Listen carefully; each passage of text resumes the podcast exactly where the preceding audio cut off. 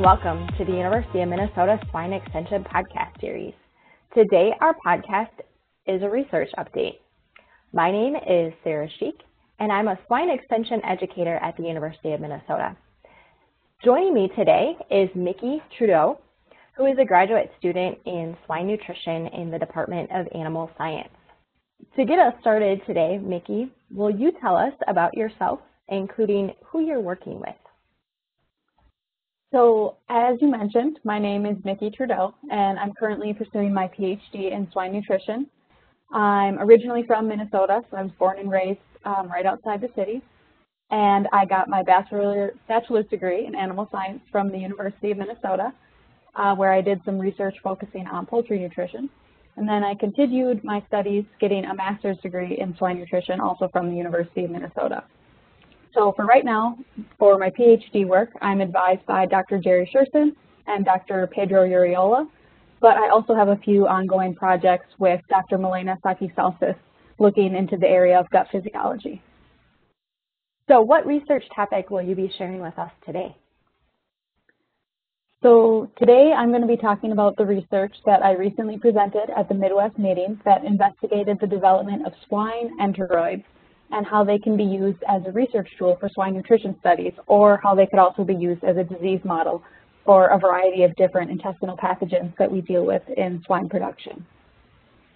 So Mickey, when you say Midwest meetings, that was the Midwest American Society of Animal Science meetings that were held this past March 2018, correct?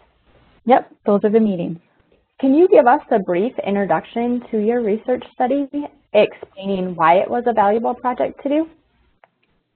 Yeah, absolutely. So the main objective of my study was to develop a swine enteroid model that we could then use for a variety of other swine nutrition experiments. So really this enteroid model is a tool that we can use to develop more answers in the area of swine nutrition or swine health. So before I get into explaining how we did this, I want to define what an enteroid is, because a lot of people aren't familiar with swine enteroids. Um, enteroids are a three-dimensional structure of cells that we can grow in the lab. So what we do is we start off with a stem cell that we will take from the intestine of an adult pig, and then that stem cell will grow and differentiate into all of the various cells that are found in the intestine of a pig. So essentially what we're able to do is produce a simplified intestine that we can grow in the lab, and then we can use this mini intestine for a variety of experiments without having to go directly into a full animal trial.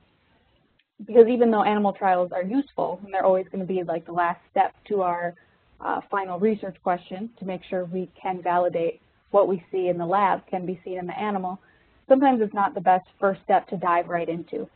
So by having these enteroids, they're a cheaper option and uh, lower labor option that we can test uh, experimental questions in the lab before going to an animal trial. Uh, so in the past, there are procedures in place to grow enteroids from mice, and they're actually pretty common in mouse research. Uh, our lab has also been using these mouse enteroids, and we can grow them very successfully, but there's limited research available on how to grow these enteroids using intestinal cells from a pig. And so when we're doing our enteroid experiments in the lab, we want to make sure that we can account for any species-specific differences. So that led to our objective, which was to figure out the best methods to grow and culture these swine enteroids so we could start using swine enteroids in our experiment instead of mouse enteroids. Very interesting. So tell us how you completed this study. So this project has been a lot of trial and error to try and figure out the best way to grow these enteroids and how we can keep them alive for as long as possible. Because what we've been dealing with, with other labs trying to grow these swine enteroids, is that we'll get them to start growing, but usually within a week or two, they will start to die. And so they never live long enough that we could actually use them for an experiment in the lab. So to start off our experiment on determining the best methods, we use the same basic methods that we have used in the past to culture our mouse enteroids. So we harvest an intestinal tissue sample from an animal, and then we will isolate the stem cells that are in this intestinal tissue. We then plate these stem cells in a substance called matrigel. What matrigel is, it really is like the scaffolding that supports these enteroids so they can grow because these have a three-dimensional structure and so they need that extra support to maintain that structure. And they can't just grow flat along the bottom of a well like a lot of cell lines that people are more familiar with. So then to keep the enteroids alive, we need to add media. So this is like the food that we provide to the enteroids that keep them healthy and allow them to grow and differentiate like we would see in the intestine of an animal. Um, we also need to add a variety of different growth factors. And these are the additives that um, allow the enteroids to function the same way they would function in the intestine of an animal. So the trickiest part of this experiment was figuring out what substances we needed to include in the media to make the enteroids the happiest so they would grow and survive the longest amount of time. So to start out our experiment, we used the same media that we used for the mouse enteroids, and we made adjustments from there based on other publications on swine enteroids, or just our own educated guesses on what we thought these enteroids might need to grow. This was just based on our knowledge of uh, cell physiology in the intestine and what these enteroids are going to need to survive. We also tested a variety of different commercial media. So these are medias that are advertised by companies to grow enteroids from other species. And one of the most common ones is medias used to grow human enteroids. So these would grow from um, biopsies that we take from patients who might need specific treatment. So for this experiment, we tested a bunch of different medias to see which ones were the best at growing swine enteroids with the goal of being able to find a media that could be used to grow enteroids for a long time that we could actually run a complete experiment with. And then we could use these enteroids as an experimental model in the future. Very interesting. So this might sound like a crazy question, but I'm curious, and I'm sure listeners are curious too. What does enteroids look like that are growing in the lab? Do they look just like intestinal tissue or other tissue? So um, as I said earlier, enteroids have a three-dimensional structure. And I think that's sometimes the hardest thing that to wrap your head around is that they're 3D. So when you look at them under a microscope, they'll be branching off in all different directions. Now instead of the enteroids looking like a normal intestine, so which would be just a straight tube, they're completely enclosed. And so you can think of them as like a little ball with the inside of the ball being the lumen of the intestine. So like in a pig, that's where the digesta would be, it's enclosed in this ball. Um, the other interesting thing about the enteroids is the intestine has crypts and villi, which are the big up and down dips that you see that give the intestine, they're kind of finger-like structures.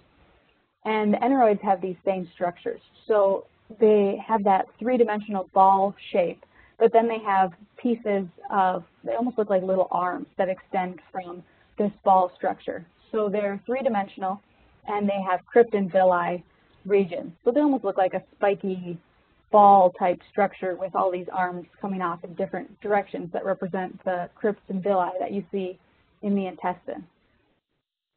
Thank you. Yeah, that helps put it all in visual perspective.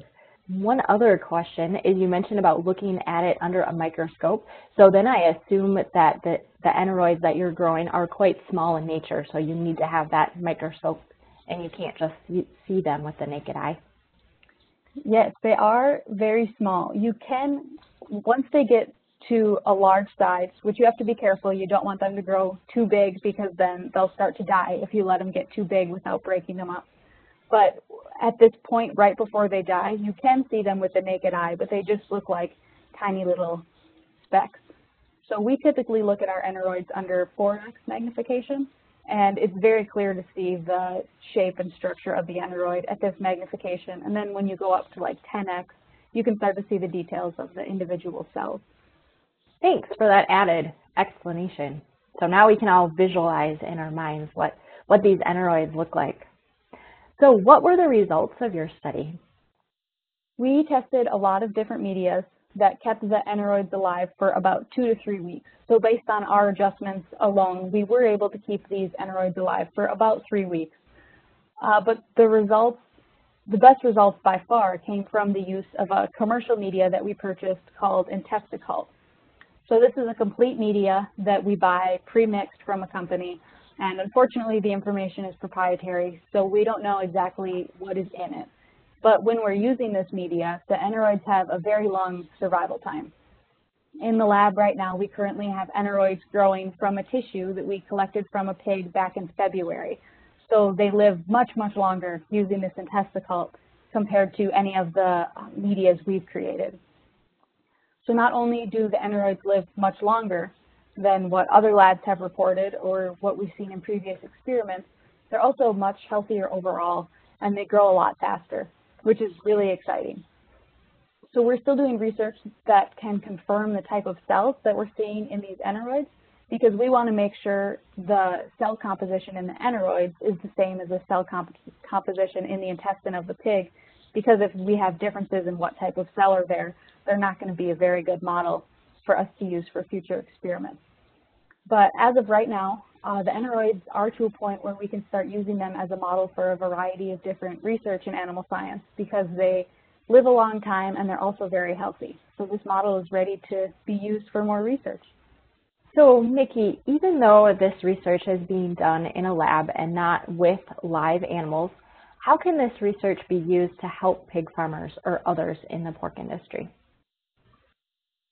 Uh, this research is definitely more basic than applied, but there is still a lot of ways that we can use this enteroid model as a tool to provide applicable solutions that we can give to pork producers. So one of the enteroid collaborations that uh, Dr. Saqui-Salces is involved in right now is using the enteroids with Dr. Connie Gebhart in veterinary biomedical science here at the University of Minnesota and her PhD student, Talita Resende, and this collaboration is investigating the use of enteroids to model a Lawsonia intracellularis infection in pigs. Now, Lawsonia is a pathogen that causes ileitis, and this is one of the leading causes of enteric problems in pigs. So this is going to mean diarrhea and reduced performance, which ultimately leads to less money for pork producers when the pigs are infected. So because of this, there's a huge demand for more research on ways to prevent or treat these infections with Lawsonia. Um, enteroids could be used as a really good model to do further research on this type of infection because you have all of the intestinal cells that you would see in the pigs that are proliferating and differentiating at a normal rate or as you would see in the intestine of a live pig. Um, a lot of the other models that they're using for Lawsonia research are actually done in either immortalized or cancer cell lines. So these are cell lines that are already proliferating way faster than they normally would. So an advantage to using an enteroid is you have the same normal proliferation that you would see in the pig, and so your research isn't going to be impacted by the cell line you're using. So when using these enteroids as an infection model, we can gain insight on what actually causes this excessive proliferation in the intestine and then what causes the pigs to be less efficient for producers. We can then use this information to develop uh, effective treatment for producers so they don't have to deal with this negative impact of Lawsonia infection. Uh, in addition to using the enteroids as a disease model, we also have ongoing experiments where we're using the enteroids to study nutrient transport or how the intestine is going to respond to different feed ingredients or new and novel feed additives. So it's a good first step before we test a new ingredient or a new additive in the pig. So even though enteroids, they're not a perfect model, and they're not going to reflect all of the complexities that we see in the complete pig, but they're still useful to break down some of the complex problems that we deal with in swine nutrition and swine health and so that helps us as researchers provide better solutions to farmers.